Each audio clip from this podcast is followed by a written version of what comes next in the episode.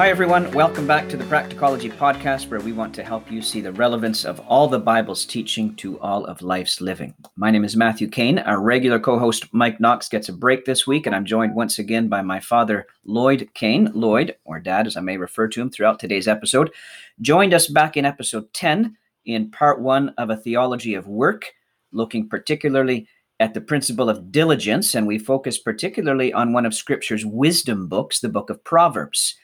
Dad is back in the Proverbs today, at least to start, looking at the interesting and important and maybe the slightly tricky subject of the Lord's discipline of his people or the Lord's chastening of believers in the vocabulary that you will predominantly hear him use today. Thanks for joining us to tackle this teaching today. Good morning. Why do trials happen in the life of the believer? Why are we chastened? Why are we disciplined? What are the Father's objectives in this particular process in the believer's life. I'm going to start off with the reality of chastening, and I'm going to read you a verse from Proverbs 3, verses 11 and 12. My son, despise not the chastening of the Lord, neither be weary of his correction. For whom the Lord loves, he corrects even as a father the son in whom he delights. Let's consider that verse for just a moment. Chastening is a reality in the life of the child of God. It's a part of being in his family. One of the works of the father is to discipline the children. So before we go any further, we must define the word chastening, uh, unless we get the wrong impression totally. And the word chastening in the Bible, the simplest definition, it's child training we tend to want to look at chastening as punishment. That may be the case in a small number of cases, but primarily what the father is doing is training his children. Now, if we can come back to the text for just a moment, he says, My son, despise not the chastening of the Lord, neither be weary of his correction. For whom the Father loves, he corrects, even as the Father the Son in whom he delights. Notice that chastening is a proof of the Father's love. For whom the Lord loves, he chastens. Notice that the Father delights in his children. He disciplines us because he delights in us. Notice how we can react to the chastening. Our text not only teaches us that chastening is a reality, but also that there are different possible reactions to the chastening, that there are various reasons for the father's chastening or disciplining of his children. And then at the end, we'll look briefly at what are the results of the chastening. All right, very good. There's the alliterated outline that we were anticipating. Now, I just want to return to something you said, though some are likely thinking, of course, this is a reality. And the, the reason it's a reality in my life is that I have failed so much as a Christian. And because my obedience hasn't been perfect, God is punishing me because I've been a bad Christian. That's why these bad things are happening in my life. What what do you say to that? Uh, that is not what the, what chastening is about. God is not punishing us because we have been bad.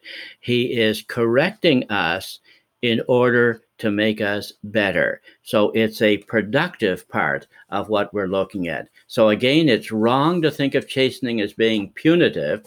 While it may be punitive, that's not the usual meaning of the word. Now, Job's friends uh, illustrated this error that we so often make. Remember what they said, what one of his friends said in Job chapter 4. He said, re, uh, and he, he's addressing Job, and he says, Remember, I pray thee, whoever perish being innocent. So that's what they said. They said, Job, if you're if you're going through this process, that is a proof that you have been disobedient, that you have sinned, whoever perish being innocent. And then he said, or where were or where were the righteous cut off?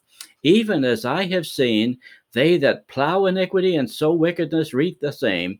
By the blast of God they perish, and by the breath of his nostrils are they consumed. So, what they were saying was that chastening is always the consequence of crimes that have been committed. And we want to show uh, from the Bible that that is not the case. Job's friends were wrong.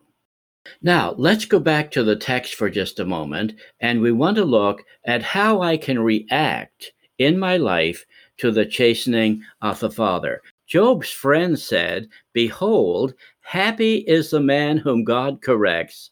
Therefore, despise not the chastening of the Almighty. Do not despise the chastening of the Almighty. In other words, Job's friend said, There's really only one way that people react to chastening, and that's by despising it, by refusing it, by failing to see the Father's hand.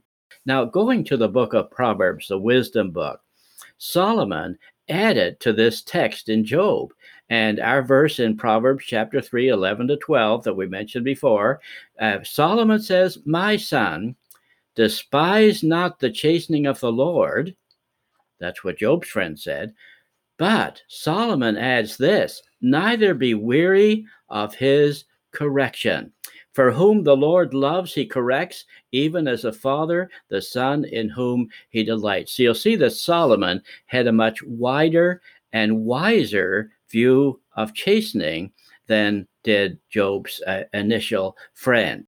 So, two, th- two possibilities then despising it, and the second possibility saying the trial is too great and we faint under it or we become discouraged by it. Yeah, the exhortation to not be discouraged is good in two ways, I think. First, that we're bearing in mind that our Father has our good in mind. He's working in our lives to preserve us from sin, to develop us for His glory. I know you'll come back to that. It's also a warning to us as parents. I mean, we do need to discipline our children, but we do need to be patient and wise in the matter too. Colossians 3 warns us about the danger of discouraging our children.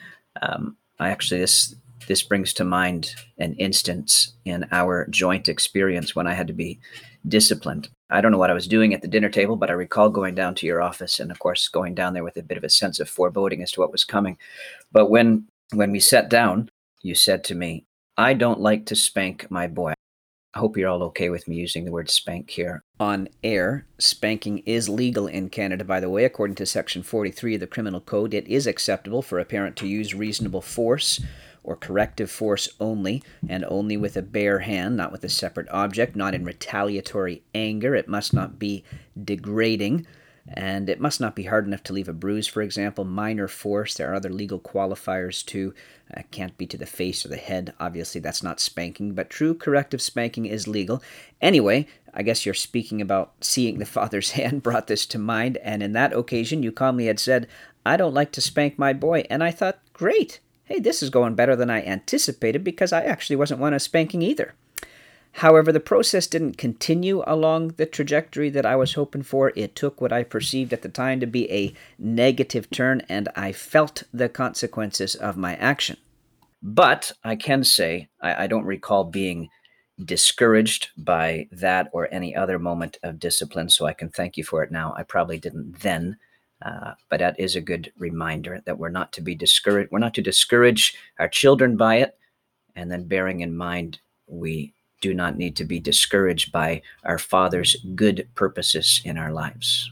Okay, just coming back to our relationships with our children and where disciplining is necessary, it's interesting to look at David. When you read 1 Kings chapter 1 and verse 5, we read these astonishing words. Then Adonijah, the son of Haggith, exalted himself, saying, I will be king and he prepared him chariots and horsemen and fifty men to run before him. And his father had not displeased him at any time in saying, Why hast thou done so? So it's interesting that in the bringing up of this son, David had never rebuked him. He had never displeased him. He had never said, What's going on in your life? He left him to grow up instead of being brought up. So that's a pretty good illustration of one of the roles of the fathers. Now, coming back to our Heavenly Father, He trains us not to make, not to punish us, but to make us better. And I think we could say from the words of Solomon here the objective is not to make us bitter, but to make us better. Now, let's leave that for a moment We've said so far, uh, Job's friend said there's only one way that you can react to chastening. He said it's always punitive, and he says don't refuse it. When we got to Solomon, Solomon is talking about the father's delight in his children, and he says, Don't despise it, but don't be discouraged by it. Now, we're going to jump over to Hebrews. And when you look at Hebrews chapter 12, there's a long dissertation here on, uh, on chastening in chapter 12. And we can't read it all, but we're just going to jump in at verse 11 and and notice uh, the word chastening of course it's a new testament word and the emphasis is upon the the child training like we have in the old testament word but that word don't despise it the the new testament word for despise contains the thought of treating it lightly. In other words, of simply saying, I know that I'm going through a trial, but I'm just going to say that everybody goes through trials, and I'm not going to look for the Father's hand. That's contained within the word despise in Hebrews chapter 12. Don't treat it lightly. But listen to this verse from Hebrews chapter 12 and verse 11. Now, no chastening, no child training, no disciplining for the present seems to be joyous, but grievous. Nevertheless, afterward, it yields the peaceable fruit of righteousness unto them which are exercised thereby. It yields a peaceable fruit of righteousness. So the writer to the Hebrews is throwing in a third reaction I can be developed by it. Now, we're going to just do a little digression now on this word exercised or trained unto them which are trained thereby. That is actually the Greek word from which we get the word gymnasium. And I have to look at the trials through which I pass and say, I'm in God's training room. I've gone to the gym. God is developing me for some reason, and that's why I'm going through the trial. So make sure I don't despise it. Make sure I, I don't get dis- discouraged by it, but make sure that I realize that I'm being developed by it. So God wants me to be developed, not just physically in the gymnasiums around us, but He wants me to be developed spiritually in His gymnasium. So let's read it that way uh, that yields a peaceable fruit of righteousness unto them which are trained thereby. God has a training room, and his training room is often the trials through which we pass. Now, we're going to move from there to the reasons for chastening. And notice what the Hebrew says, but he for our profit. So that's the overriding principle as far as the reasons for chastening is concerned, that God is doing it for our profit. Now, we're just going to digress here for a moment. Remember these words The devil tempts us to bring out the worst in us. God tries us to bring out the best in us. And the devil can tempt us, but the things through which God is causing us to pass, they're part of his gymnasium, part of his school, and he's training us. Now, let's jump back at the verses we're going to look at now, and we're just going to go through some of these verses that will tell us what the Father's purposes are. Do you have a pen so you can write down some references? John 15, 1 to 2. I am the true vine, and my Father is the husbandman. Every branch in me that bears not fruit, he takes away, but every branch that bears fruit, he purges it that it may bring forth more fruit. That's a primary reason for God's dealings with us. He is purging us. That word purge actually is the word to clean. God is cleansing us, He's removing impurities, and He's doing it so that we may bring forth more fruit. So when you're going through that trial today, and you're wondering what the purposes of God are, just remember one of his purposes is always this he wants to make you more fruitful. Now, just keep that one in your mind. We're going to jump again to Proverbs, and Proverbs 17 and 3, Solomon writes, The fining pot is for silver, and the furnace for gold, but the Lord tries the hearts. Now that's part of the cleansing process. That fining pot, that refining pot that the that they they use to purify the silver or in to purify the gold, to remove all the impurities. That's what God is doing in our lives. It's like the purging process, and He's removing impurities. So when I'm going through the trial, there may be things in my life that God is uh, removing from my life, and He's do- He's putting me through that refining, purging, cleansing process. So let's say that the first reason for God's chastening us, His disciplining us, is for purging or to cleanse us to make us more fruitful. Now we're going to jump to a second one, and if you'll turn or make a note of Second Corinthians chapter 12. And Paul is going to be dealing here with what he calls his thorn in the flesh. And he had prayed three times that that be removed. And God says that he's not going to remove that from the life of Paul. And notice he gives him his reason. And he says in verse 7 Lest I should be exalted above measure through the abundance of the revelations, there was given to me a thorn in the flesh, the messenger of Satan to buffet me, lest I should be exalted above measure. We've mentioned that uh, that the chastening is purging to remove impurities. In this verse, in Second Corinthians 12, uh, the, the, the chastening is preventative.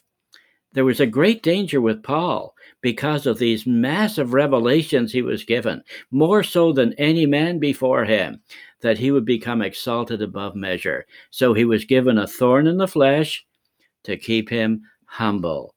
So we can look upon the trial, maybe the trial that you're going through today, and say, God may be purging you, or he may be putting in just the prevention thing, just to keep us humble and dependent upon Him so we don't get exalted above measure. So that's a very positive look at, uh, at our afflictions.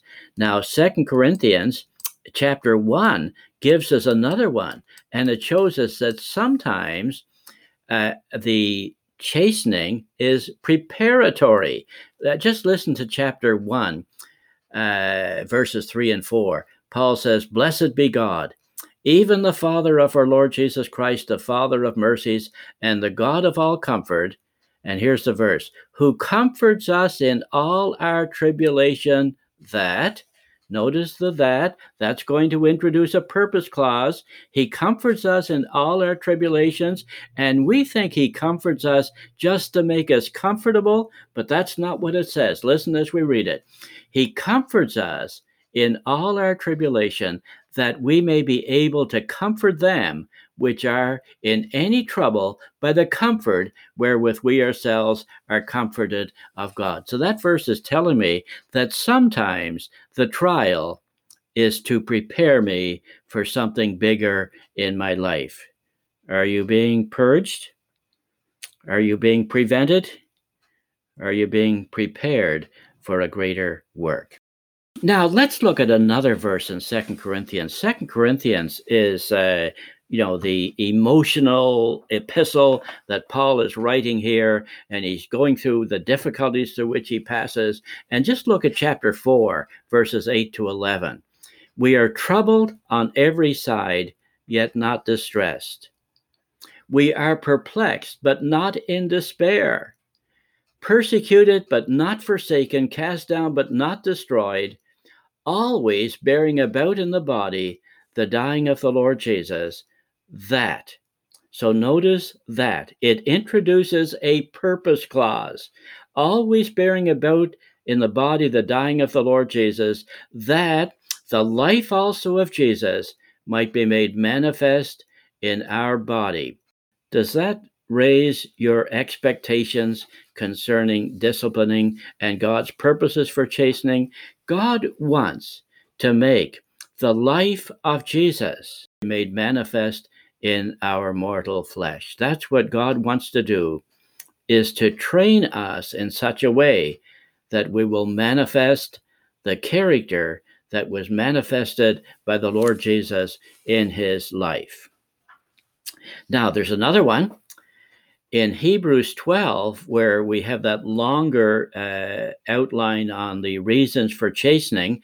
At the end of that, or at least in verse 10, he says, They, that's earthly parents, for they verily for a few days chastened us after their own pleasure. That doesn't mean they got pleasure from doing it, but they did it in the way that they thought was best. They chastened us after their own pleasure, but he for our profit. Now, that's the overriding principle in chastening. He for our profit. And then notice the rest of it, again, another purpose clause that we might be partakers, sharers of his holiness.